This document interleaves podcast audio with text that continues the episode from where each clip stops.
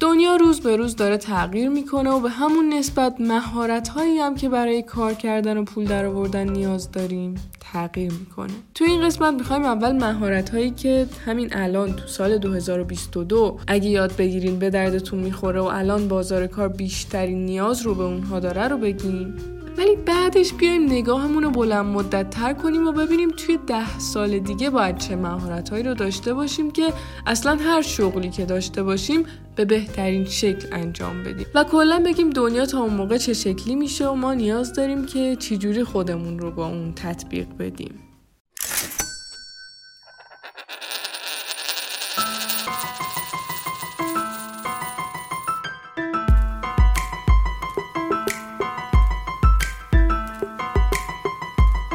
سلام من مریم سعیدی هستم و شما دارید به چهارمین اپیزود از فصل دوم پادکست اکوتاک گوش می‌دید. اکوتاک کاری از تیم آموزین مرکز آموزش کارگزاری فارابیه و هر هفته از طریق پلتفرم های پادکست منتشر میشه. توی فصل دوم اکوتاک قرار درباره مفاهیم مهم اقتصادی صحبت کنیم. مفاهیمی که کمک می‌کنن دنیا و اتفاقاتش رو شفافتر از قبل ببینیم. وقتی که هنوز اینترنت وجود نداشت و دنیا انقدر به هم متصل نبود اگه یه شرکت که محصول با کیفیتی تولید می‌کرد چون خب خیلی هم رقیب نداشت و محصولش هم بالاخره یه کیفیتی داشت بین مردم معروف می‌شد و مردم هم اون رو به هم معرفی می‌کردن. یا شاید اگه رقیباش هم حتی زیاد بودن اون شرکت با ابزارهای قیمتی یا مثلا ارتقای کیفیت محصولش سعی می‌کرد مشتریهاش رو جذب کنه. اما بعدا که تعداد تولید کننده ها تو بازار به خاطر گسترش و تسهیل تجارت بین کشورها و کلا جهانی شدن بازارهای محصول خیلی زیاد شد و علاوه بر اون همونطور که تو اپیزود دو گفتیم اقتصاد پلتفرم ها نهادهای واسطه بین خریدار و فروشنده رو حذف کرد. یوهو خیلی گزینه های زیادی در اختیار مصرف کننده های همون خریدارا قرار گرفت. قیمت های مختلف کیفیت های مختلف. و دیگه اینجا داستان یکم تغییر کرد. آدما قدرت انتخابشون زیاد شده بود و دیگه نوبت شرکت ها بود که بتونن خودشون رو بین اون همه رقباشون نشون بدن. و در واقع محصولات شرکت های فروش می‌رفت که اصلا فارغ از کیفیتشون می‌تونستن بهتر خودشون رو به مخاطب حالا اینجا خریدار نشون بدن. برای همین بعد از همه این اتفاقا و گسترده شدن بازارها به خاطر اینترنت شغلایی به وجود اومد و روز به روز بیشتر رواج پیدا کرد که قبلا اصلا وجود نداشت مثل بازاریابی دیجیتال یا بازاریابی محتوا و مهارت‌هایی مثل SEO سایت، edit کردن ویدیو، UX design یا هر مهارتی که به شما برای ارائه بهتر محصولتون توی فضای مجازی و اینترنت کمک می‌کنه.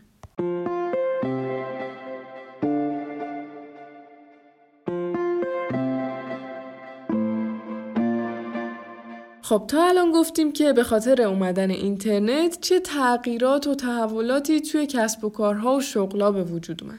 اما تکنولوژی بعد از اینترنت که هرچی میگذره داره به همون اندازه مهم و متحول کننده میشه بلاکچینه.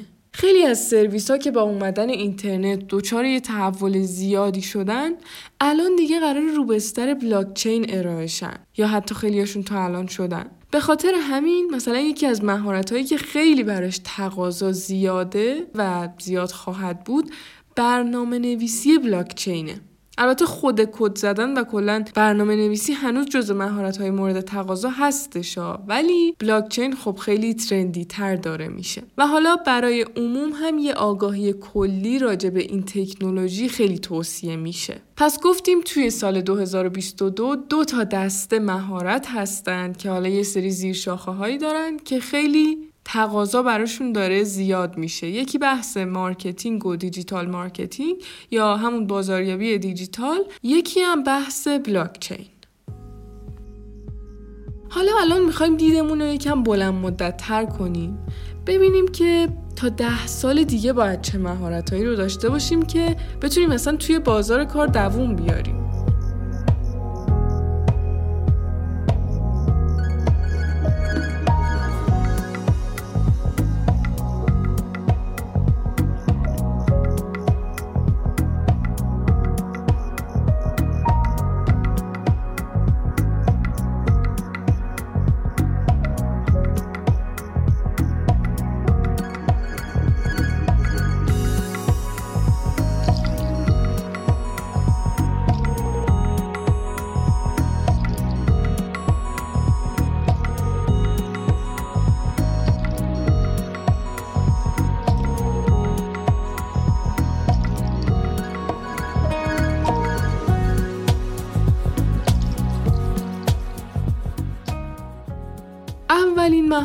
انعطاف پذیری شناختیه.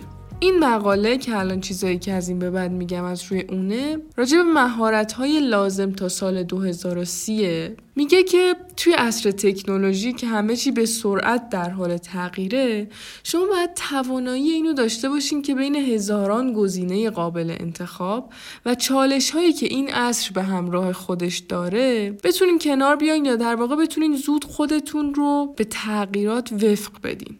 یعنی اون اینرسی که چند بارم گفتیم ها که خیلی خطرناکه. میگه اون رو باید خیلی تو ذهنتون کم رنگ کنین.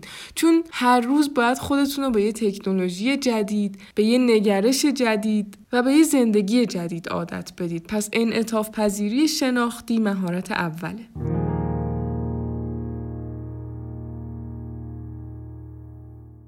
سواد دیجیتال از ساده ترین چیزها مثل تایپ کردن و عکس گرفتن و پیام فرستادن و اینا شروع میشه. تا چیزی که اینجا منظور ماست یعنی هوش مصنوعی و machine learning یا همون یادگیری ماشینی که یکی از زیر مجموعه های هوش مصنوعیه که آینده دیجیتالن. تفکر محاسباتی یا computational thinking به این معنیه که شما جوری فکر کنید که اگه اون پروسه فکریتون رو به یک کامپیوتر بدن هم بتونه اون رو اجرا کنه. خیلی جالبه. مثالش میشه وقتی که شما می‌خواین یه بازی طراحی کنین و براش یه سری قانون می‌ذارین. اینجا حالا اگه بازیکنها به قوانین شما عمل نکنن بازی پیش نمیره. که اینجا اون پروسه فکری که شما باهاش اون بازی رو طراحی کردین در واقع یه نوع تفکر محاسباتیه. که این مدل فکر کردن هم خودش چهار تا مرحله داره که اینجا حالا موضوع بحث ما نیست. می‌تونید خودتون سرچ کنید راجبش جالبه. درسته که هرچی پیش میریم ربات ها دارن جای انسان ها رو می‌گیرن و قطعا توی محاسبات خیلی دقیق تر از آدما هم هستن. ولی هنوز کسایی لازمن که اطلاعاتی که از اون ربات ها به دست میاد رو تحلیل کنن و دربارهشون تصمیم گیری کنن. پس مهارت بعدی تصمیم گیری و قضاوته.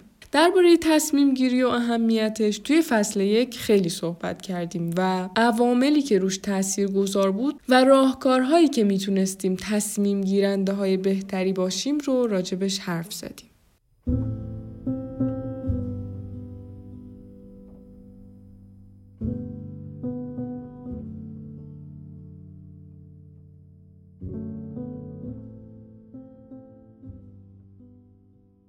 هوش احساسی و اجتماعی با هیچ رباتی جایگزین نمیشه. بحث اموشنال اینتلیجنس یا همون هوش احساسی بحث جالبیه که خیلی هم ما از کمبودش می‌تونیم ضرر کنیم و رنج ببریم واقعا چه اگه اطرافیانمون اون رو نداشته باشن چه خودمون خیلی خلاصه بخوام بگم. هوش احساسی به معنی اینه که شما احساس طرف مقابل رو بفهمی و بدونی که چطور باید عکس العمل نشون بدی.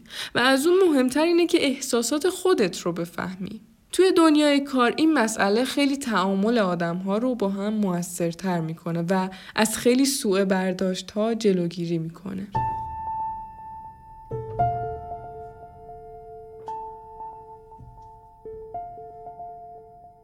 مهارت آخر ذهنیت خلاق و نوآور داشتنه. خب این مهارت توی هر زمانی شما رو خیلی از بقیه می‌تونه متمایز کنه. ولی توی عصری که دیگه همه چی داره رباتی میشه این تمایز دیگه میشه در واقع تنها دلیل کار کردن شما. آخر این مقاله یه چیز خیلی جالب میگه. میگه بر اساس گزارش ورد اکانومیک فوروم یا همون مجمع جهانی اقتصاد که واقعا گزارش مهمیه الان یه تیکشو میگم ربات ها بیشتر از اینکه شغل آدم ها رو از بین ببرن شغل به وجود میارن. علتش هم برای این حرفی که می‌زنه همون عامل خلاقیته. توی یه تیکه از این گزارش که برای سال 2018 اومده شغلها رو به سه دسته تقسیم کرده. شغلهایی که همیشه باقی میمونن شغلهایی که تو آینده قراره به وجود بیان یا در حال به وجود اومدنن و شغلهایی که تو آینده از بین میرن. حالا چند نمونه بخوام مثال بزنم. مثلا جز شغل هایی که همیشه باقی میمونن کارشناس منابع انسانی مشاورهای مالی و سرمایه گذاری دقت کنید مشاورها نه تحلیلگرها. چون بعدا تحلیلگرها رو میگه اون هوش مصنوعی و اینا میان جای اون تحلیلا رو می‌گیرن. اینجا میگه مشاوران مالی و سرمایه گذاری و کارشناس های مدیریت ریسک مثلا. چند نمونه از شغلهایی که بعدا گفته به وجود میان یا الان دارند به وجود میان. کارشناس های تحلیل داده کارشناس های هوش مصنوعی و machine learning کارشناسان big data یا داده های بزرگ و کارشناس های فروش و marketing توی شغلایی هم که از بین میرن دفترداری رو مثلا گفته صندوقداری یا مثلا کارگرایی که قطعات مختلف یه محصول رو به هم وصل می‌کنن. پس برای کوتاه مدت باید با تکنولوژی رابطه بهتری برقرار کنیم و برای بلند مدت باید بتونیم با ذهن خودمون اول و بعد با آدمهای اطرافمون ارتباط سازنده تری برقرار کنیم. تا در نهایت با وجود همه تکنولوژی ها و ربات ها کارها رو به سمت درستی که خودمون می‌خوایم پیش ببریم.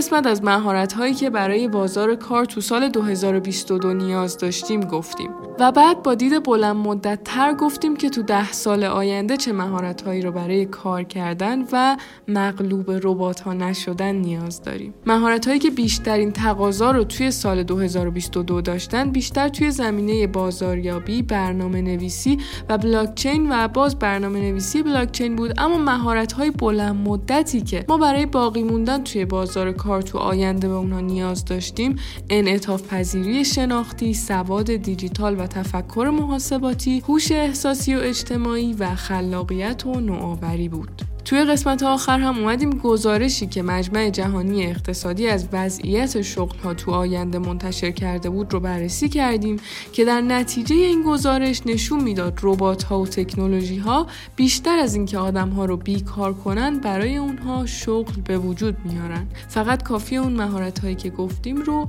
با دید بلند مدت تو خودمون پرورش بدیم امیدوارم که از این قسمت لذت برده باشید. نظراتتون رو حتما برای ما کامنت کنین یا از طریق ایمیل کوتاک برامون بفرستین. تا هفته بعد مواظب خودتون و کسایی که دوستشون دارین باشین.